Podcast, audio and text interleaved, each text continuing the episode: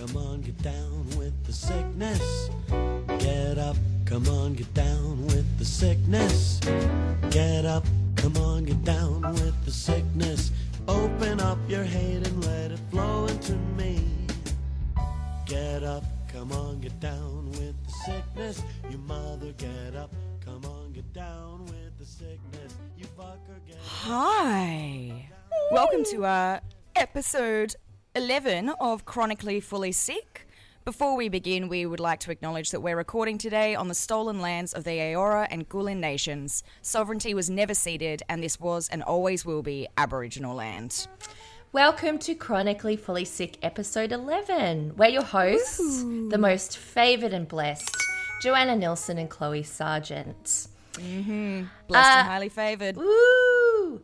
Um, if you want to get updates on us and the Chronically Fully Sick podcast, you can do that on Twitter at Chronic Full Sick, Instagram at Chronically Fully Sick, or you can get in touch with us via our website, chronicallyfullysick.com.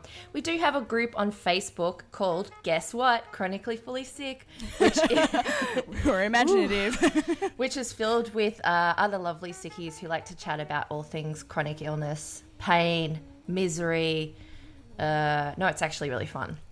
It is. It's actually really cute and fun. But yeah, we love to uh, have events and uh, just share and have some solidarity and community kind of thing. So if you need some community with what you're going through, then feel free to join.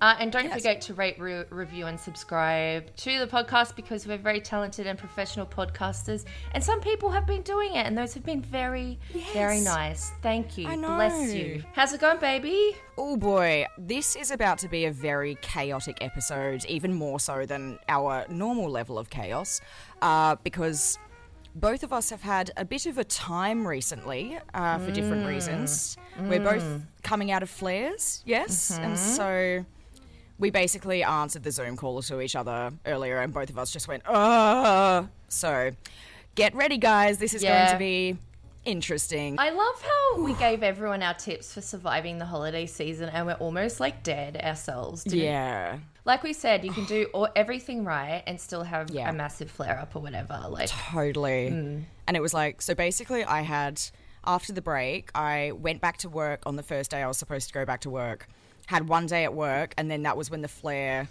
the inevitable flare that was always going to come after this holiday season was like, Ma, you thought you'd escaped me, bitch. And then, like, I ended up taking basically the first week of work off because my flare was so terrible. But it was ine- inevitable, I think, that it was going to come. I could feel it coming. I knew it was going to happen because.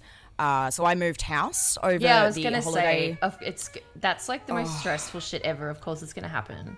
It's so stressful and so like difficult and it was like hot and sweaty and all of that like all of the things that would normally cause a flare up for me it was like that times a thousand. And also like moving house is hard when you're an able-bodied person. So hmm. like add chronic illness into the mix and it's just fucking impossible. But yeah i got through the day. I have been really sort of trying to take my time with unpacking and that kind of stuff because I am that type of person that's like, no, I just want to get it done. And it's that whole concept of, you know, the brain is willing, but the body is not. And so I've, yeah, I've really sort of had to like try to pace myself with unpacking all of my boxes and that kind of thing and doing it bit by bit. But like, regardless, it was just like, I, trying to pace yourself at the best of times is difficult. So when it comes to something that's sort of like a big life changing event, it's just like you can try your absolute fucking best, but it. oh. How how about you? How is uh? Why has your flare happened? Well, I mean, I think I I share in this experience with a lot of other people, wherein I thought a holiday would be good, and I'd feel a bit better and less burnt out and depressed and shit. but Mm-hmm. Oh, yeah. it's just like. I don't know, man. Say 2021's just the same old shit. And Totally. I went to Queensland to visit my parents, and I was really lucky to see them. But um, Hmm. as soon as I arrived there, the government was like, "You have to get a test," and it's just a nightmare finding a test where I was. And then isolate, and then it was raining, and then Brisbane, the nearest city, started getting, you know, hot spotted, so I couldn't. Yeah, couldn't- cases coming up. I was like, oh my god, I'm gonna book a hotel room by myself and sit in there with blackout curtains and speak to nobody, and then go see a couple of friends and go to the art gallery. And The actual perfect spoony holiday. I know. It's like I'm literally to sit in a hotel room and do nothing. Yeah, a yeah, yeah. and I like, there's a spa and a sauna, made sure, and then I had to cancel Mm. it all, of course, and then rearrange all my flights, and then had a massive flare as well, to the point where I got my um. Uh, flying neck pillow and just like sort of lay on my back in bed with that on so I couldn't sleep on my side and crush my collarbone, which really Yeah, hurt or something. that's actually that's a common thing for me. Like Yeah. my neck and shoulders and everything are so bad that like flat pillows are actually really like something I use.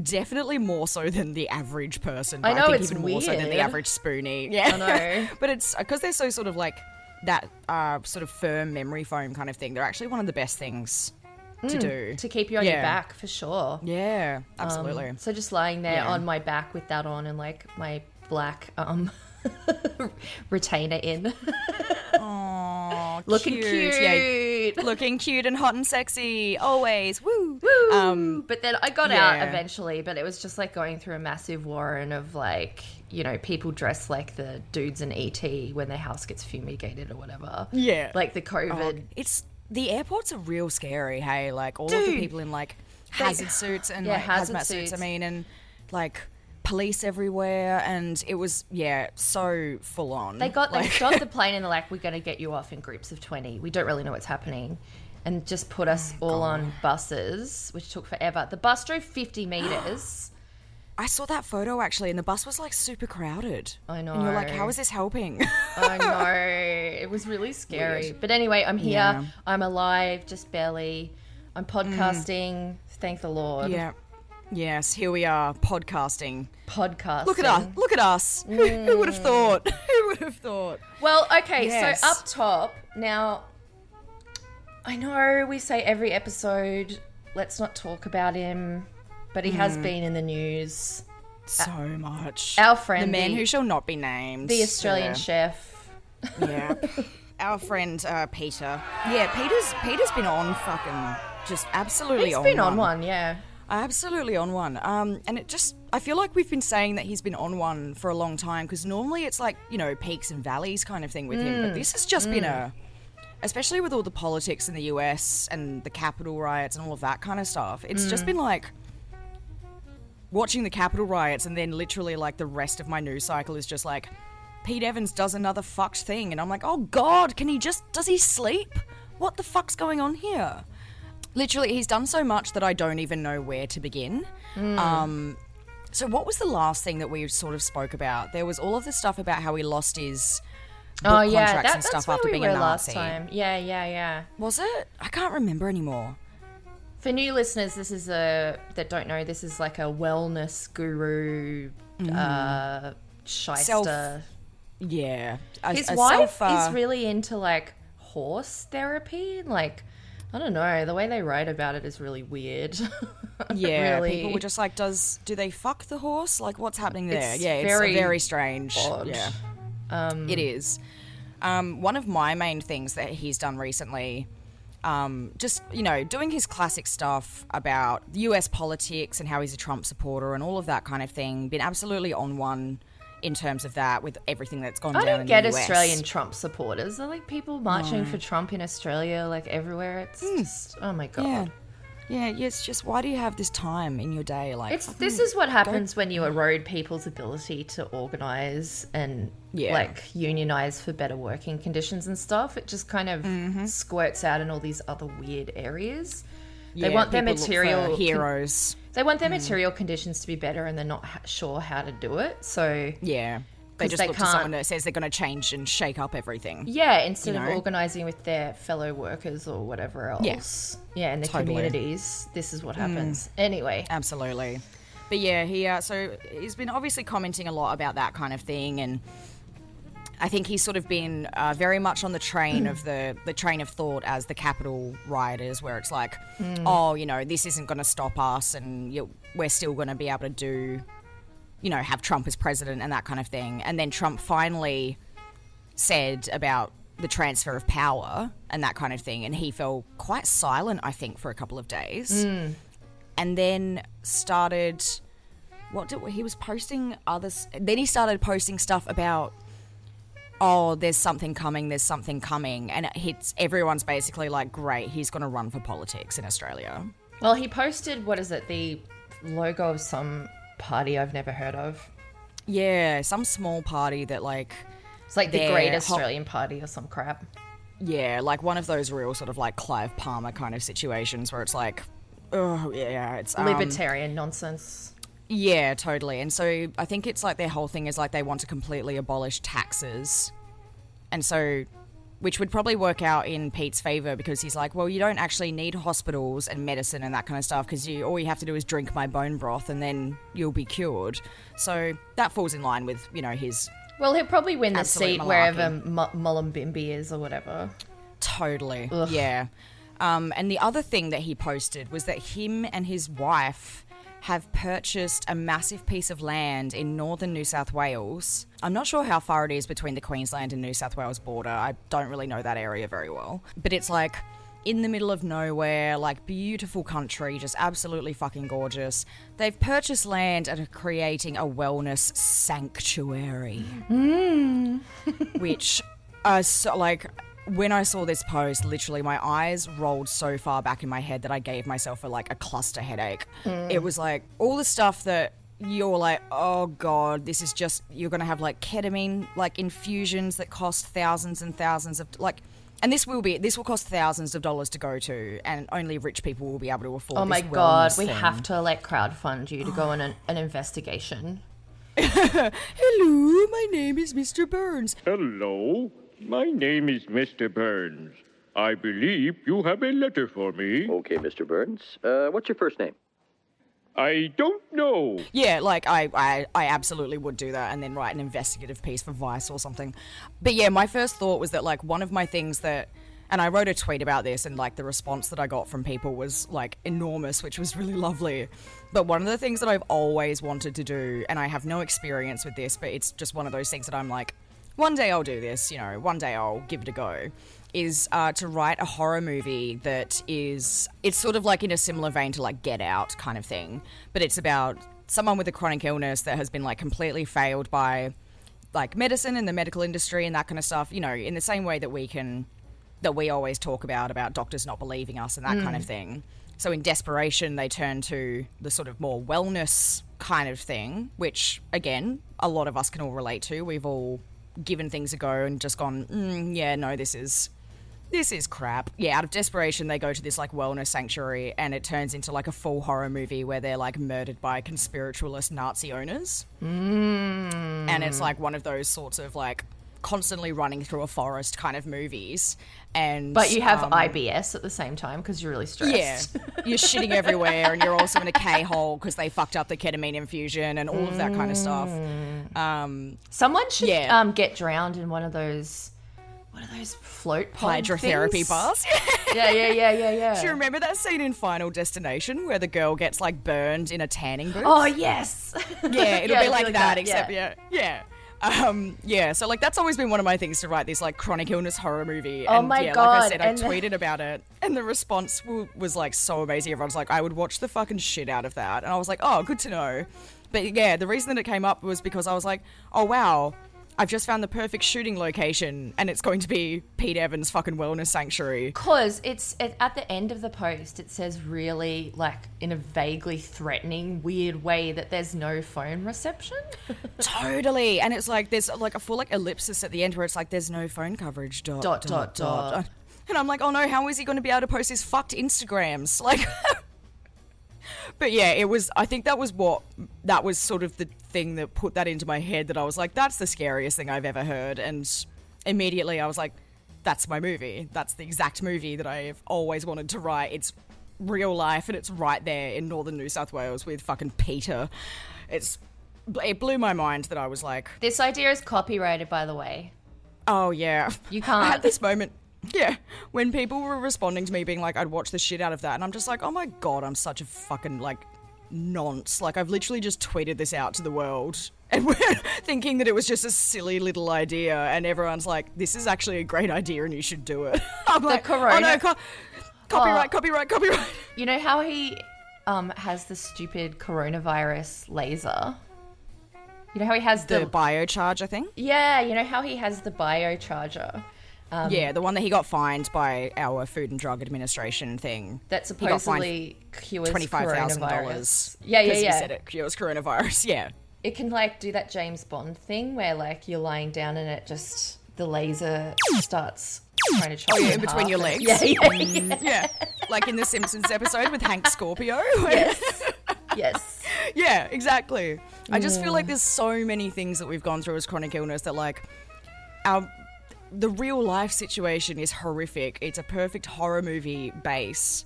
There are so many elements that we just came up with like three off the top of our heads, you know? Like it is just there's so many things that it would be so good in a horror movie setting, you know? Like The beast So, yeah. therapy. Oh god, yeah. Except they use like hornets or something. Oh my like just murder you. Okay, okay, okay. We gotta stop. We gotta stop. We gotta stop. Copyright, copyright, copyright. Oh my god.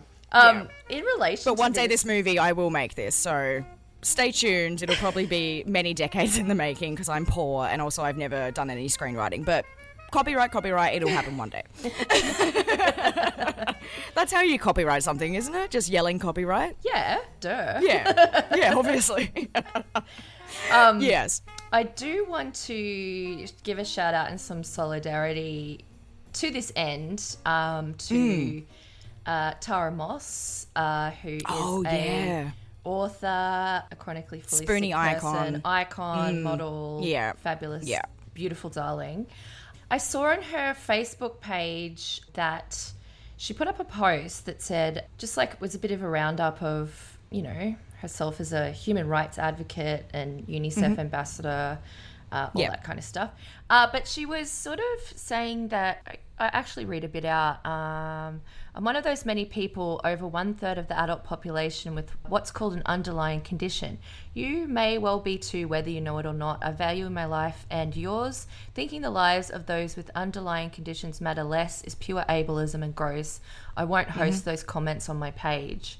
So she's referring to she won't host the comments of COVID deniers on her social media because it is a dangerous conspiracy theory that's costing lives and is mm-hmm. insulting to the 1.97 million who have died, their grieving families, not to mention the health professionals out there on the front lines. So Yeah. she posted this on her social Amen. media, which is fair enough, you know, for a whole variety of reasons. But I understand that a publication took that post and sort of took it out of um, context and pitted her against said Australian chef for clicks uh, when she didn't even mention him. Uh, and is now getting death. They just fully made that up. Yeah.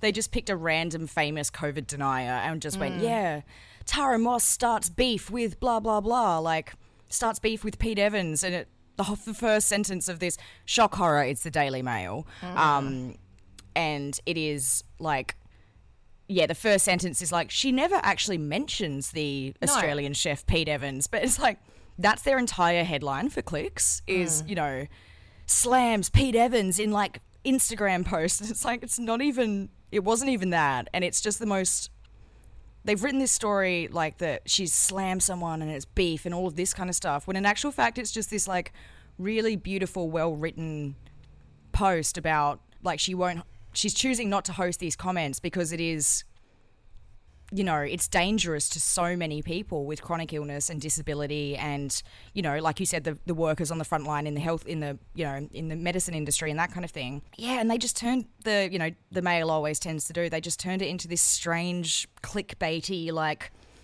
oh, there's celebrity beef kind of situation. Yeah, I solidarity, Tara. This sucks. And uh, being in the media industry myself, it is one of my absolute most despised things that bugs me so much. And oh, yeah, She's also, I mean, she's also saying that it's not just about this ridiculous thing of saying the virus isn't real. It's also, you know, COVID deniers are punching us, people that, you know, have underlying conditions in the guts constantly, whether that's, you know, asthma or Yeah. uh, MS or any variety of autoimmune system stuff or diabetes or anything like that. You know? Yeah, well, it's like one of their main things is that a lot of them are anti vaxxers and that kind of stuff. And they basically, their entire mantra is that they would rather see a child dead than be autistic. You know, like, because they think vaccines cause autism. And apparently that's the worst thing in the world. And it's like, firstly, there's nothing wrong with being autistic. Uh, like, why would you rather your child be dead than have autism? Like, it's just the most ableist bullshit. It is. Um, yeah, and so they they constantly make comments and, like you said, punch us in the guts about so many things that relate to our health and our disability and that kind of thing. And yeah, so she was just saying that she refuse refuses to host any of that on her page, which is It's entirely her, page, fair right. enough, Fair yeah. enough. Yeah. And she's Oh, getting yeah. so many horrific messages from all these supposed peace and love hippies people. yeah hippie wellness bullshit people. Yeah, Just saying the most and all of that horrendous kind of stuff. shit. Yeah, I bet. yeah. And as we've said in the past, you know, there's a lot. There's a big tie between you know wellness and fascism, and you know this Mm. is it just playing out. Yeah, this is a this is it happening right in front of our faces. And yeah, look, we're not going to read out some of the comments that Tara has gotten. You can go and look on her pages and uh, that kind of thing on social media and see. Um, and we recommend that you do because a lot of the time it's like people they're like, oh, well, you know, I don't want to go and see these things that are difficult to see and that kind of stuff. And it's like the only way that we're going to be able to confront ableism and do something about it is by actually acknowledging it and seeing it play out and that kind of stuff so we can battle it. And that is what Tara is doing. She is like straight, you know, front uh, front and center putting it out there so people can actually see and acknowledge what people with disability and chronic illness and that kind of stuff go through when they try to speak out about their illness. And kudos to her, Tara. You are fucking amazing. And yeah, we love and stand you. Yeah, speaking of weird dis, um, uh, ableist stuff on the internet, I've been seeing. Mm. Oh, we some, love weird ableist stuff on the internet.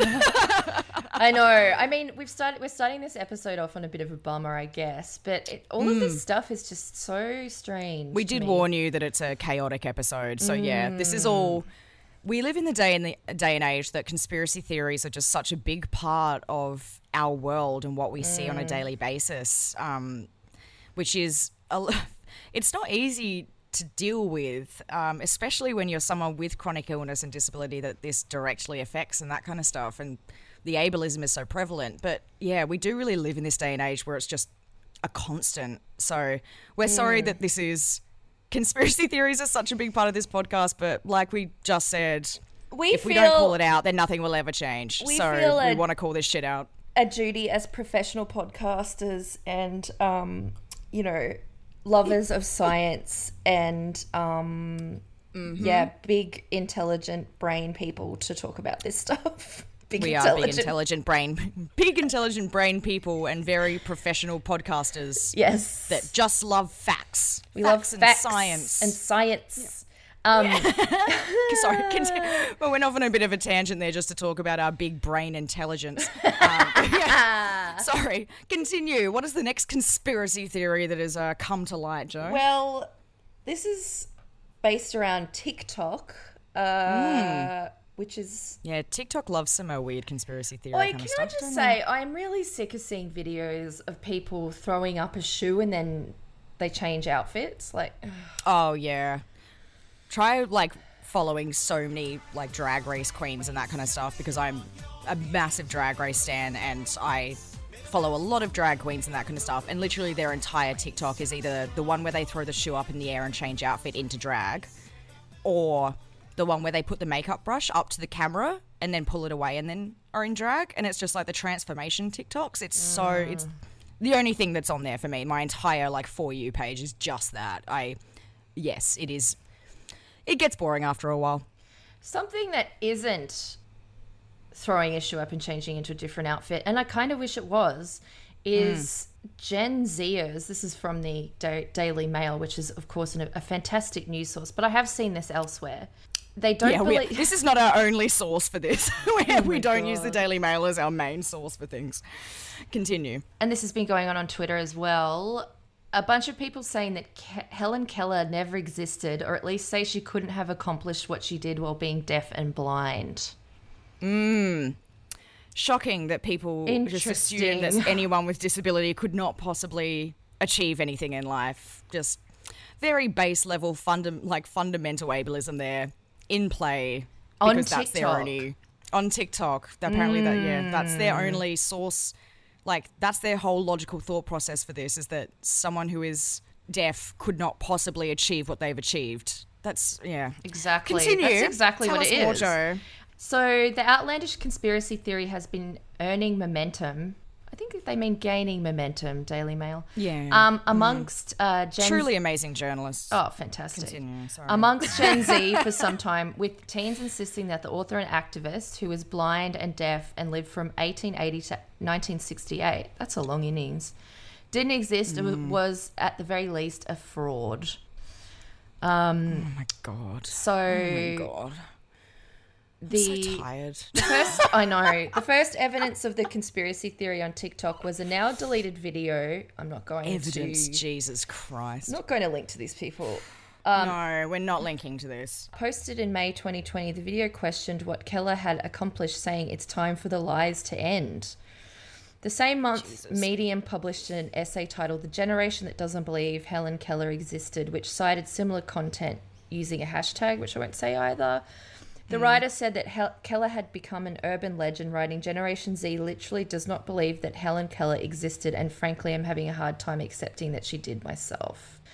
Um, Jeez.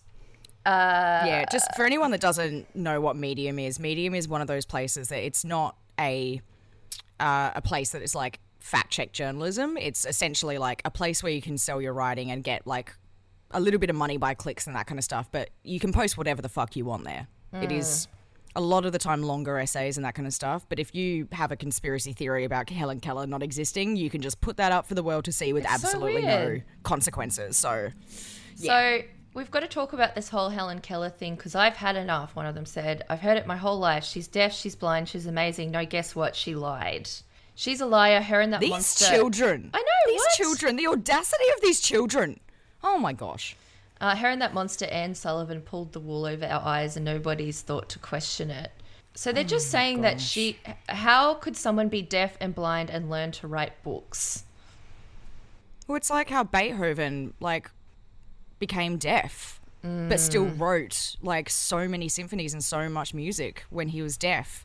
Like it's like kids being like, "Oh no, Beethoven wasn't actually deaf." It's like, yes, he was and wrote music while being deaf. Like deaf people can do all of these things. It is absolutely not it's not even a reach at all for them to be able to write books and write music and that kind of thing. It's there are so many deaf musicians out there. There's so many deaf writers out there. Like ugh. these people, these know. children. I know. Oh, Uh, another Twitter user said, It's important to point out the role ableism plays in this. This is not remotely shocking to me as a disabled person because we mm. constantly hear things like disabled people can't do X or disabled people are lying about their conditions. Yes. Mm-hmm. That's very oh interesting. boy, yes.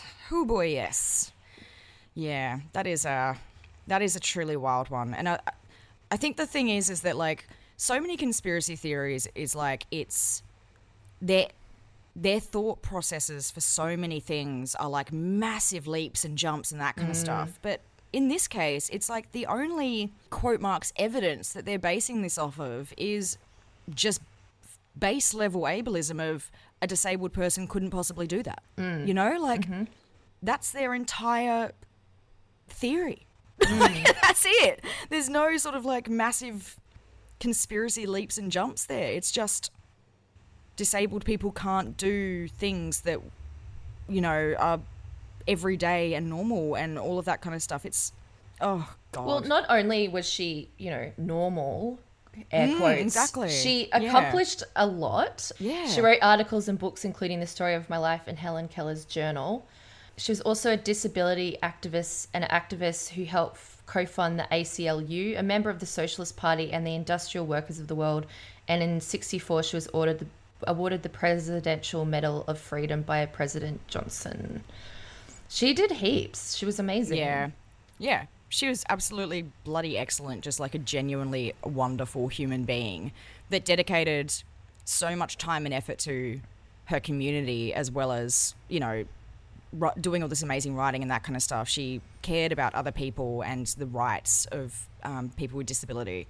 Uh, it just, it's just one of those classic stories of like people that go out and try to make the world a better place just constantly being torn down. Yeah like the amount of like it's like t- what we were saying about tara moss is that she's speaking out about something and of course what's happening is is that she's being like bombarded with abuse for literally talking about a very standard thing that's happening mm-hmm. to her because she is a disabled person. Mm-hmm. It's like what is your damage that you just have to like tear down disabled people you know what is your damage heather What is your damage, Heather? what is your damage fuck But um, yeah, if you have, I don't know, young people in your life, make sure they're not talking this kind of shit. we've spoken a lot about how hard it would be to be and we've spoken to uh, like hard, how hard it would be to raise children when you're a spoonie and that kind of thing. And we've spoken to like when we had Nadine on who does have a child and that kind of thing and talking about what motherhood is like as someone with chronic illness. And can you imagine how disappointed you would be like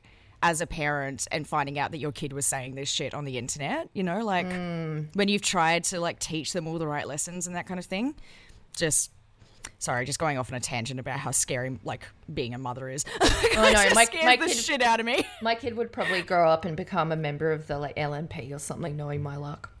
yeah totally Or a Like, you real estate agent. right. the two worst people is uh, conservative politicians and real estate agents Fuck yeah. yeah But anyway, I want to roll on to like a better piece of news that I saw. this is really cool Yeah, so we've mentioned before that there are a lot of disability friendly there's a couple disability friendly beauty brands. And i saw i follow Kohl Kreatives on instagram. That's k-o-h-l and creatives with a k. And i saw yesterday that they announced a new line of makeup tools. So previous to this they've had the flex collection uh, which is five makeup brushes that bend forwards and backwards allowing the user to apply makeup in a way that's comfortable for them and there's got, they've got synthetic sensitive skin friendly bristles bigger handles that are easier to grip and that kind of thing. And now they i saw have a line of makeup brushes specifically designed for um, blind people. So they've got braille That's on so them. cool. yeah i know. Anti-rolling handles so you can kind of put them on a countertop and they don't roll off. Oh cool. Yeah that's i haven't even thought about that in terms of accessibility. Like they do they just roll off tables and that kind of thing and that would be so frustrating uh, if you're like a you know like partially sighted or blind that's for people with motor disabilities as well, so it doesn't come off the top. So it has braille stickers, um, and for people who don't read braille, they've made a raised numerical system connected to an audio guide, which can be accessed through their website. Um, Yep. And they teamed up with the Royal National Institute of Blind People to develop them and define ease of use. So I thought that was really, really, really, really cool. And they Yeah. have a charity that they send profits to um, that provides workshops for a variety of communities ranging from transgender cancer care support as well as those with uh, motor and visual disabilities. And I thought that was lovely. It's really, really awesome. I actually remember seeing a story. Um, I just looked it up again just then because it's this. You talking about that actually rang a bell for me. Mm. I remember seeing a story at the end of last year about another makeup company that makes brushes and beauty tools and that kind of stuff that are accessible for people that have like motor skill motor skill symptoms and that kind of things and it's created by a woman who has parkinson's Oh, wow. and so she creates brushes for people that essentially just have shaky hands and struggle to apply makeup for a range of different um, illnesses and disabilities and that kind of thing. She's like, yeah, I'm a makeup artist, and when I got found out that I had Parkinson's, like, and I became more and more shaky and that kind of stuff, she's like, I realized that I had to completely change the way that I applied makeup, and um, yeah, so she makes these. Uh, her name's Terri Butler. Terri Butler? No, Terri Bryant. Sorry. Terri Butler's a politician, babe. Sorry. I was like, I know it's Terry B. Um, yeah, so she was uh, diagnosed with Parkinson's, and she said uh, she one of her biggest fears was that she would completely lose her ability to apply makeup due to her shaky hands because it wasn't just my livelihood, but it was my creative outlet and the way that I've connected with women and men over the years, and I didn't want to let it go. That was, you know, which is a completely reasonable thing, and I think we've most people with chronic illness and disability have all felt that where we're like we don't want to lose things that are important to us and we have to find different ways to be able to access them. And so the fact that she's now created all these makeup brushes for other people that are experiencing the same thing is just yeah, it was so cool to me. It's just really, really, really awesome. I think her the name of her company is Guide Beauty. Yeah, Terry Bryan So- at Guide Beauty. Mm. That's really, really, really cool. Yeah, Um, it's just creating accessibility for other people and that kind of thing is yeah, it it rules rules so much. The other funny story that you sent me was it yesterday that you sent me the Yeah. airport story. The Yeah. so I, th- I haven't really spoken about this a huge amount on the podcast, but I do a bunch of illustration based stuff some of the time. It became a bit of a creative outlet for me to do this illustration um, because I do illustration about chronic illness stuff. And one of the things that I made was this makeup bag that is sort of just like a pouch kind of thing. And it's really, really big. And I sell it on Redbubble because I could never find a bag big enough to hold all of my medication, like in my handbag. Like all the beauty bags were just either really small or like these massive big plastic makeup tool bags and that kind of stuff. So yeah, it's this really big pouch, and basically I created this lettering that says "enormous bag full of drugs." So yesterday, Joe sent me this story that is from the Washington Post, I think.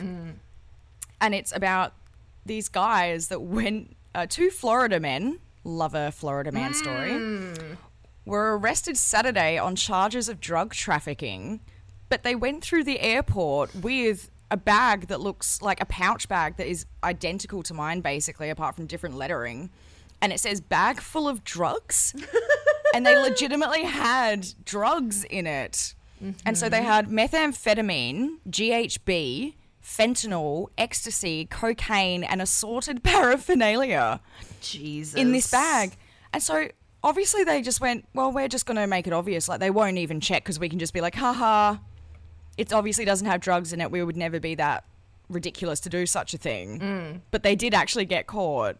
And I was like, oh my God, if that happened to me, I'd be like, I just have a lot of Mylanta in here. Like, I just could not get over it. This bag is like so identical to mine. As the police in Florida's panhandle began examining the inside of their Kia sedan, they came across two bags helpfully marked bag full of drugs. I just, mm. Maybe they were just trying to hide it in plain sight or something. that's what I mean. Yeah. Like they could have just been like, oh no, of course it doesn't have actual drugs in it. We would never That's do such a thing like that. silly. It's, It's like- too silly. It's like Yeah. robbing a bank and then having all the cash stored in one of those giant burglar sacks with a dollar sign on it. Mm. Exactly, and being like dressed as like the Hamburglar or something. you know, Yeah. like it's one of those. I kind of love the audacity. I love the audacity as well, and I think the reason that they did get caught is that because the police had a drug sniffing dog with them. So the dog actually just went, "I think there's actual drugs in here." Don't make Um, dogs be cops. I know It's not uh, fair. Drug dogs is one of my most hated things, but I did see a tweet the other day that made me laugh, where there was like a drug dog in an airport that went and did the whole like sit down thing because he'd found drugs, and apparently his police officer was like, um, it turned out that it was uh, not drugs, it was just pizza.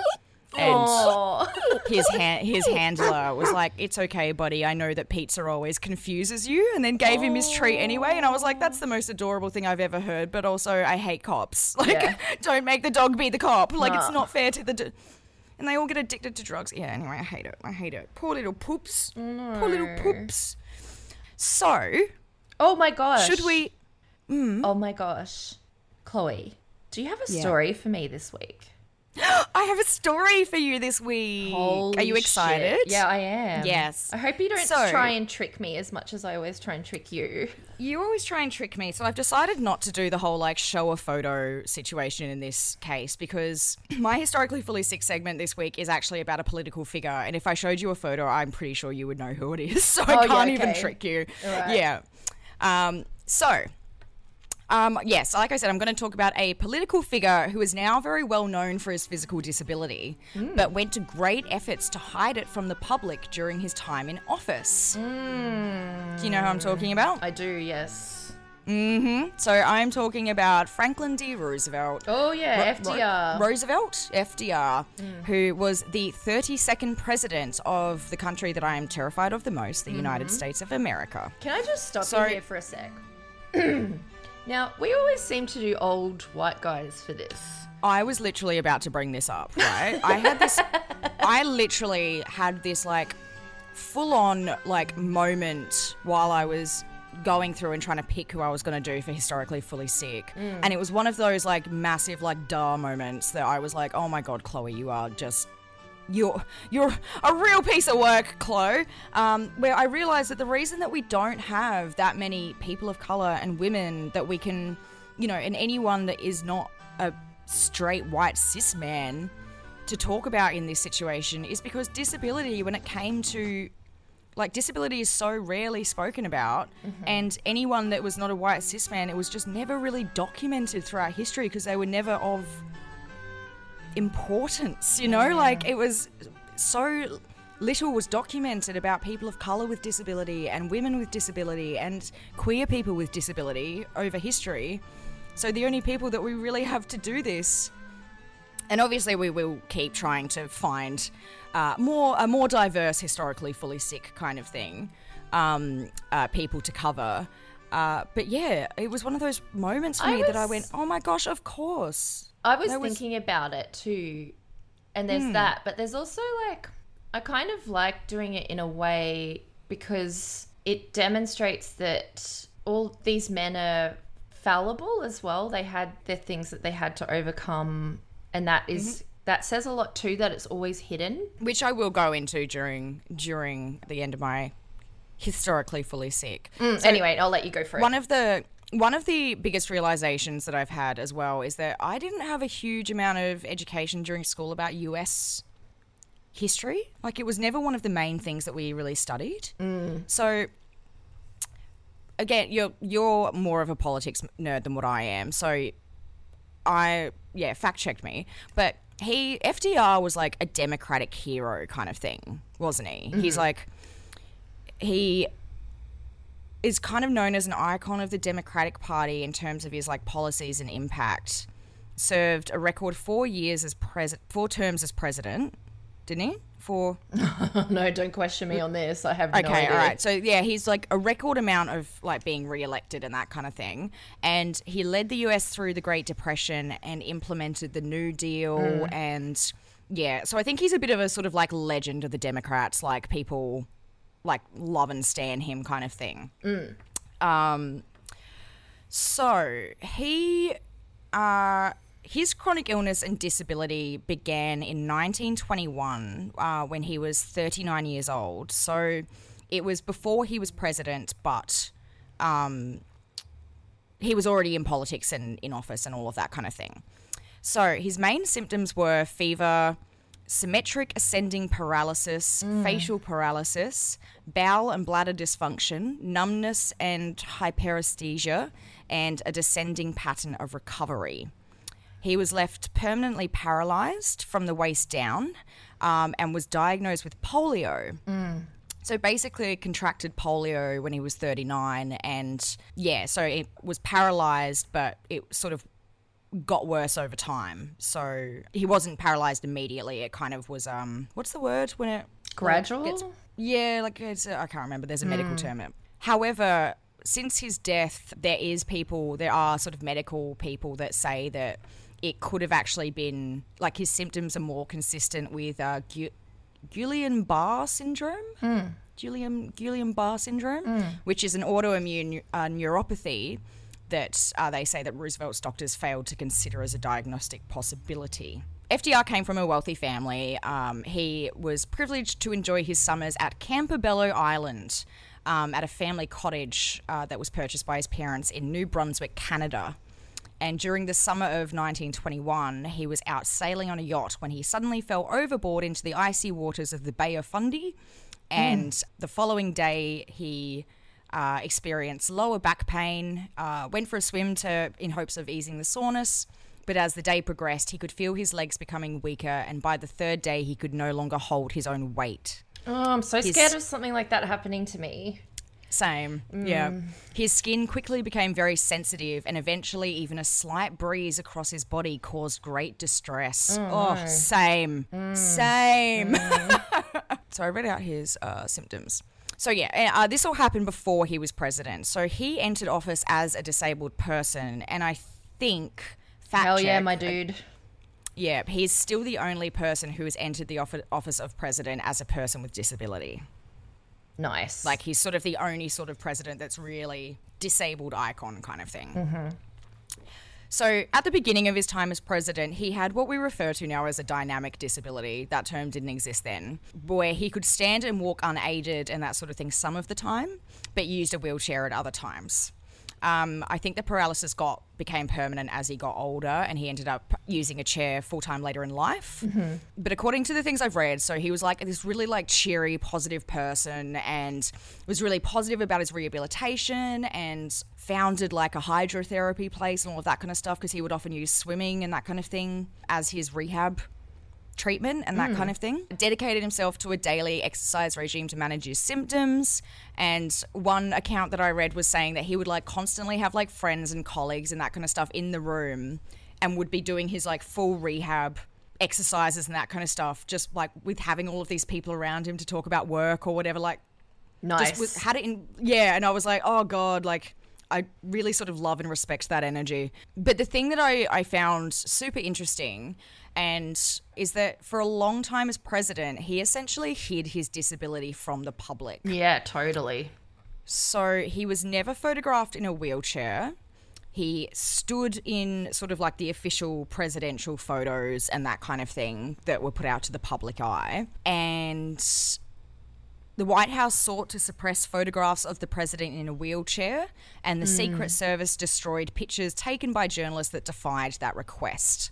I do believe um, they pretty much th- at this point made the White House into basically a little mini hospital to attend to. Wouldn't surprise me. Yeah, which is why when um, all that stuff happened with Trump, They would I'm have had to make it accessible as well. Exactly. Like wheelchair ramps and that kind of thing, which is, I never thought about that before. Um, Yeah. wh- when all that shit happened with Trump with coronavirus, I was like, well, you know, they've probably got all this, you know, capacity in there left over from, you know, how they handled FDR. That's really true, Mm. actually. Like they did, yeah, like full blown hospital within the White House. Yeah, absolutely. Mm, And just like the whole, the mechanisms in place in terms of having to cover it up and manage it left over from the procedural stuff that they would have done with FDR. So I was just kind of watching all this really carefully, going, you know, the White House has had to do this before. yeah, absolutely. So Yeah. there would be all that sort of paperwork and that kind of stuff and precedent set about how they would keep it secret and all of that kind of thing. Yeah. Yeah, that's really true. I hadn't Mm. even thought about that. So yeah, he even hit the campaign trail, which we both know with US politics, the campaign stuff is absolutely just the most full on thing in the world. I always think about how many germs you would get from people Um, Oh, God, like yeah. shaking hands all the time. Like thinking about that with like COVID around just makes me feel real crook. Like it just makes me feel Mm. But yucky. they camp their campaign trail kind of stuff lasts for such a long time over there. Like it is obviously like Joe Biden and stuff is so old, and I'm just like I am 29 and watching this whole campaign trail stuff that they do. I'm like I wouldn't be able to maintain Exhausting. energy during that. It looks hmm. exhausting. Hmm. So yeah, Roosevelt even hit the campaign trail while maintaining the pretense that he could walk and used a variety of devices to maintain the illusion. Which firstly, I find it unbelievable that he was even able to hide it. Hmm. Like that would absolutely not be possible in this day and age. Like with the whole sort of like 24 hour news cycle, Oh, and know, 24 yeah. hour presidential coverage and the internet and all of that sort of thing.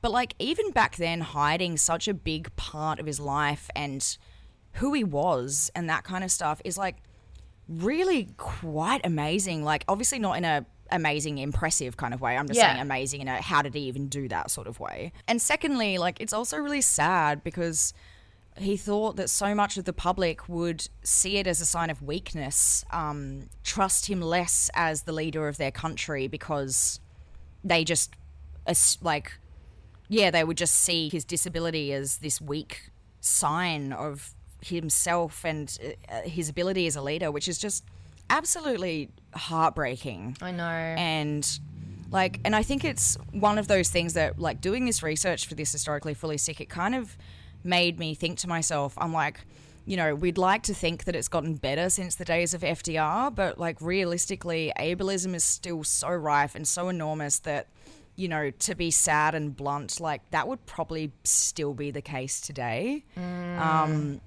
you know if there was someone in the highest sort of office um, in America and that had a disability, it would not surprise me if they absolutely did their darndest to hide it because people do still have very ableist ways of thinking and it is heartbreaking for any of us that have disability and chronic illness because it's like we know it's not a sign of weakness, but for some reason, those are always a parallel that is drawn from an ableist perspective. You know what I mean? Mm, like it is totally. Something that people do. It's so frustrating for us because we know that's not the case. And oh yeah, his disability did end up becoming really well known later down the line and became uh, a major part of his image. So, like I said, he founded um, a hydrotherapy place that I've forgotten the name of because I'm a very good journalist. But um, yeah, sorry founded a hydrotherapy place because he found that because he felt weightless in water, hydrotherapy sort of was really beneficial to him and became a big part of his management regime. Uh, but in 1938, he also founded the National Foundation for Infantile Paralysis, polio, which led to the development of polio vaccines. So he had a major impact in that sort of stuff from America, like finding a vaccine for polio and that kind of thing. But yeah, the reason I wanted to do FDR was because, you know, in a similar way to like other historically fully sick people that we've covered, you know, like Marx and Darwin and that kind of thing, it was because of his sort of personal experience with disability, like his lived experience that he sort of gained such a deep appreciation for not only sort of like science and medicine and that kind of thing, but the sort of like important role that the federal government should play in public health and like that kind of thing. So I think the thing that he, the stuff that he sort of stood for as a Democrat was like improvements to public health and that kind of thing, which obviously in America is not amazing. Well, he said the um, least. in the State of the Union address that uh, Americans should think of basic economic rights as a second Bill of Rights, stating all, that all Americans should have the right to adequate medical care, a good Medical, education, a decent home, uh, and a useful job. I think, uh, and the GI Mm. Bill, which gave returning soldiers heaps of medical care and unemployment Mm. assistance. yeah. So he stood for basically the exact opposite of what America is today. Um, Uh, he was and it pretty is- it is- good at like you know he started the he started the Manhattan Project I think and pretty good at doing war stuff I would say. Yeah. Oh, yeah. Look, no, there's never going to be a perfect uh, no war president. I don't think. But the I um, just I just of- did want to chuck that in there though just just Oh yeah, totally, totally. Mm. Um, yeah, they're all war criminals, but in terms of, you know, the sort of like public health and taxes to pay so everyone can get adequate health care and that kind of thing, it, he stood for the exact opposite of what America is in that sense. You know what I mean? Mm. So it's like I was I found it quite amazing reading all of this kind of stuff because I was like, man, people regard FDR as like one of America's greatest presidents, but uh, fucking the same people are out here voting for Trump. Because I don't understand how they have this weird like it's just so hypocritical in there's no thought pattern that makes any in any way sense yeah so uh, yeah i wanted to do it to fdr because it was like it was his disability that had a massive impact on his policies and the way what he wanted to the changes he wanted to see as a leader of a country In the And same way did- that um, Marx's theories were developed on the fact that he too had a Yeah. disability, and I just think it just says so much about why we need to have diversity and representation. and why disabled people should be in positions of power because Totally. it is our perspective that it should be shared widely and that kind of stuff and it, we should be able to talk about this openly and make people think because it is our lived experience that makes our voice so powerful A rising tide lifts all boats too. Mm, absolutely. And there's all of these people that we do for historically fully sick. It's they experienced disability and then basically went out and just went, you know what? The way the world treats people with disability and everyone in like healthcare sense and that kind of stuff, this sucks and I'm going to make it better. You know, like that was their disability made them think to themselves, how can I make this better for everyone? You know, mm. like it is, yeah, it's our only a good impact, amazing. Yeah. I wanna- So that's my historically fully sick for the week. Thank for the you uh, so for the app. much. I do want to finish Yeah. with this quote, which I really like from his biographer in 2007, which says, He lifted himself from a wheelchair to lift the nation from its knees. Aww. Yeah, he's. It is really cool, and it's like one of the sort of like a really wonderful story, but also like a really sad story. The fact that it was like hidden, and then but when he finally sort of was able to do that without it impacting his pre- presidency, he did come out and talk really openly about uh, being paralyzed and using a wheelchair and that kind of stuff. So, you know, there's positives and negatives to uh, the FDR story, but I, I think it's worth talking about regardless. You know? I feel like if he was around today and they decided to make the wheelchair thing public, they'd have to like have Hmm. a really souped up wheelchair with like rocket launchers or something. Is what, like like real flash. yeah, yeah, like as a oh, I'm disabled, but here's a vulgar display of power regardless because I'm American. yeah, you think just like my wheelchair makes me weak in some way? It's got fucking rocket launchers, you know? Like, Yeah, Yeah, bitch. Mm-hmm. Yeah, that's probably really true. I wonder the way, Mm. I wonder how they would like because like you know, you know when you watch Veep and that kind of stuff and think because I don't have a lot of experience with the way that internally politics works. Mm. Like watching Veep and watching the way that they have to market a person and all of the sort of really weird minor decisions that they have to make and have PR for and that kind of stuff. Like the episode where she changes her haircut and cuts her hair really short, and so Oh, they have yeah, to like we completely change the that. Mm. marketing. Yeah. And I'm like, oh my god, I'd never even thought about that side of stuff. Like, uh, and I'm like, New South Wales Premier uh, Gladys Berejiklian handling her Mm, yeah. um, latest Affair. Mm. scandal affair by going on the news like with a cute patterned umbrella, like wearing Gorman and acting all- like you know, yeah. and in your head, because you've like had experience in politics and like, you know, sort of the comms kind of stuff Yeah, and all of that kind of thing as well. Like you are watching that and going, oh, I see why they've put her in Gorman and done a cutesy thing with this and rah rah rah. Whereas like most people don't think about that, and that's the whole point of it. You know, like people just. They, it puts all these subconscious messages into the mind, and it's yeah, it is really fascinating. It's yeah, it's a watching Veep, honestly, Julia Louis Dreyfus really uh, opened my eyes. And also, she's the worst in that. I love it. She's a genuinely terrible person.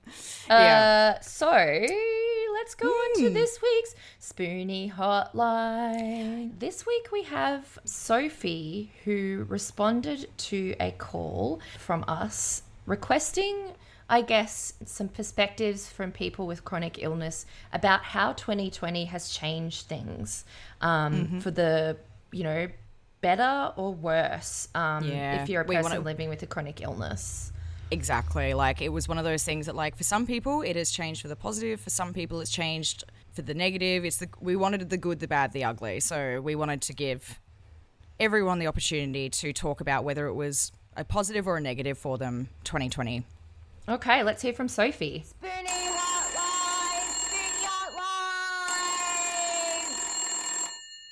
Hi, I'm Sophie from Western Australia, and I've been sick for 17 years with, you know, just the basic chronic fatigue fibromyalgia caused by a whole heap of other interesting stuff. But who the fuck wants to get into that trauma?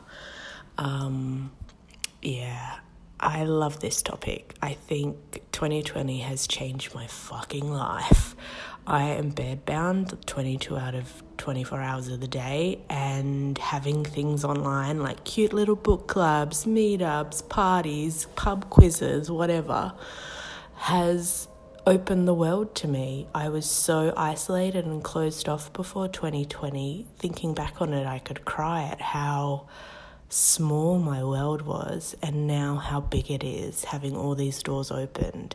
And I feel like it's only in chronically ill and disabled spaces where I can say this next part. But when lockdown ended, and in WA it ended quite quickly, which we're so super fortunate about, I had quite a little heartbreaking moment where those doors were shut for me again. And um, it's, you know, I've tried really hard to fight for those doors to be open again because, like I said, it really, really changed my life. And the biggest way it changed my life was realizing I wasn't alone in that feeling and finding other disabled communities like this beautiful one and the Six Sad Girl community on Instagram, which has weekly community meetings on Zoom, which never would have happened if it wasn't for Corona like I said, I could cry thinking about how big my world is compared to 2019. And I'm so thankful to people like you, you lot, and all the other amazing advocates and voices and communities out there. And here's to keeping it going and making the world bigger for lots of other people. Thank you so much, Sophie. That made me really, really emotional uh, because I, I actually wrote a, um, an article maybe midway through 2020 uh, saying almost identical things to what you just said about how I 2020 did really open up so many doors for me in terms of accessibility and you know working from home and that sort of thing. Oh my and god, yeah.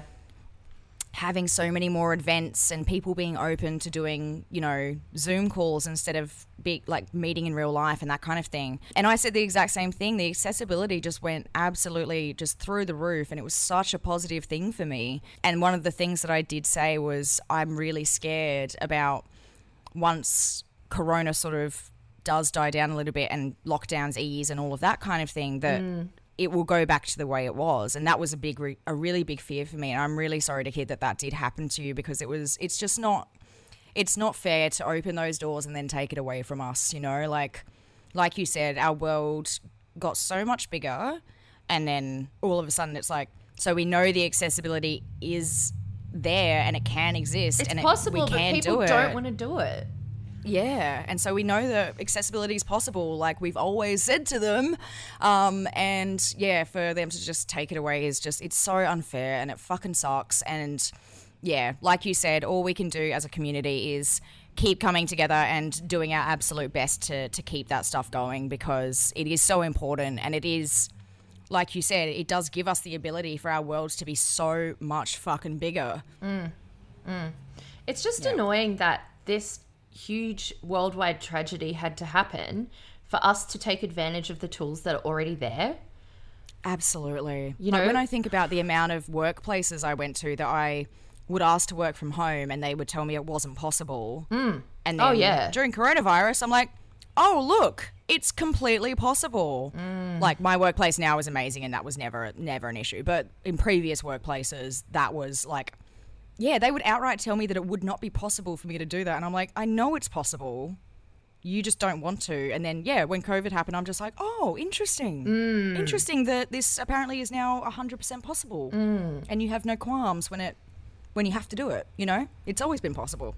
Yeah, Mm. and it just, fru- like- frustrated the hell out of me. The lack of that just l- locks out our ability to participate in Everyday society. everyday society but also like Mm. we're so we're told constantly by capitalism and you know modern life or whatever that our value is inherent in you know how tied we to productivity. tied and- to yeah. productivity and stuff and okay well if you want us to be productive then make it possible but and we know it's possible. Yeah. so, but you just don't want to do it, and that is hundred percent rooted in ableism. Mm-hmm. And you know, and going back to what you were saying about um, uh, Helen Keller, it's like that just base level ableism thing of oh, people with disability and like chronically ill people, they can't do things. It is just that very base level ableism of you couldn't possibly do this or be productive or that kind of thing because you have a disability. That's Well, it. And like, that's, that is but that's what causes me to continuously hide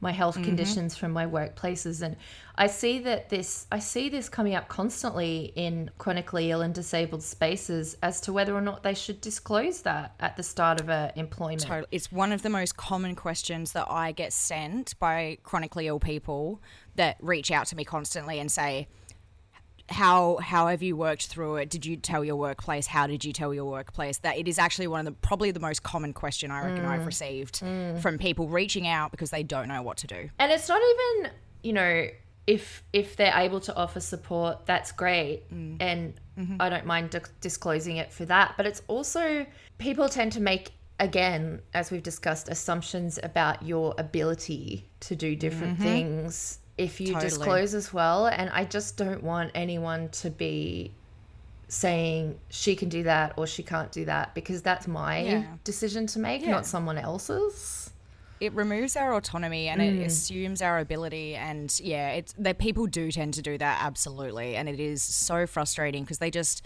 take that autonomy away from you to make decisions about your health and your body and it is yeah anyway we're getting a little bit off track from sophie's sophie's message it is that was such a lovely message, and I really appreciate your, Thank your perspective, you. Sophie.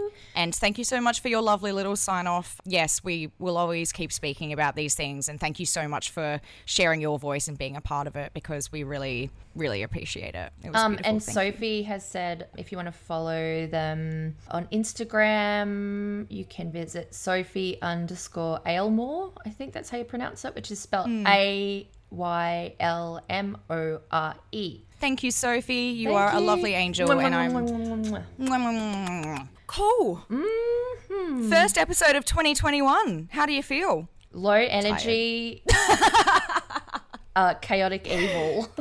Mm, very chaotic. I'm. Ve- I think I'm chaotic neutral at the moment. The caffeine pills are starting to really uh, wear off a little bit. So uh, let's do a. Um, we'll sign off uh, for our first episode of 2021 with um, Joe. What is uh, going on in your life that you'd like to share or Man, tell people about? I'm just about? trying to just trying to live, baby.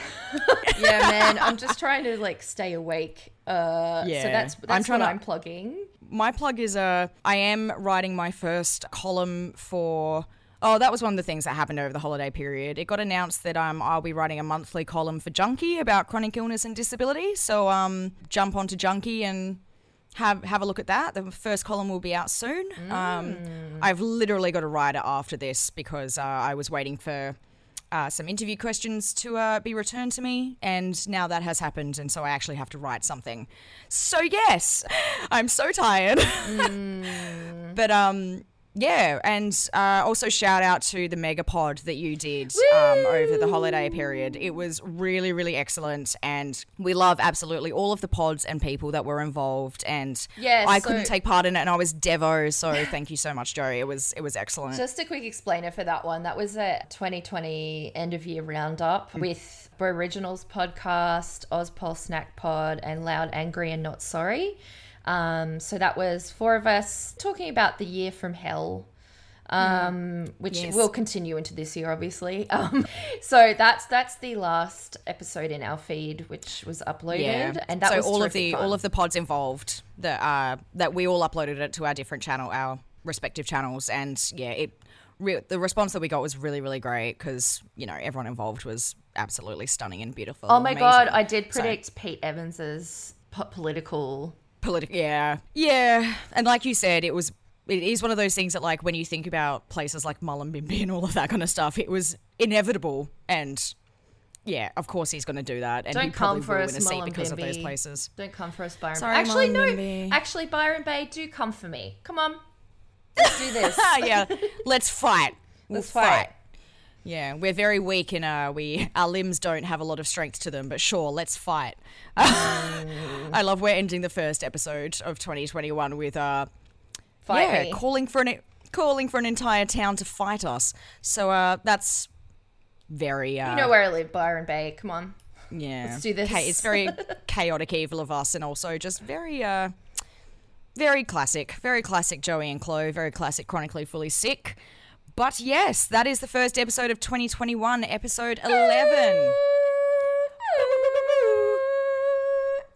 Thank you for joining us. We will Thank see you for joining us. in another fortnight. And if you do want to have a chat on Spoonie Hotline, send a voice memo to chronicallyfullysick at gmail.com with your rants, your raves, your questions, your praise. Oh, geez, that rhymed. That sounded cool. Ooh, I know that was like a she's a white girl that raps. Um, No. Stunning for you, old mate Iggy Azalea over here. Oh my god, shut the hell up.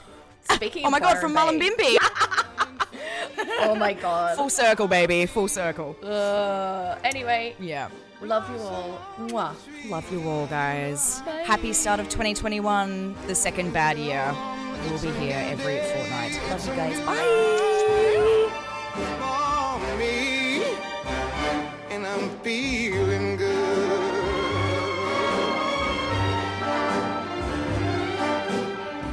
Dragonfly out in the sun, you know what I mean, don't you know? Butterflies all having fun, you know what I mean. Sleep in peace when day is done, that's what I mean.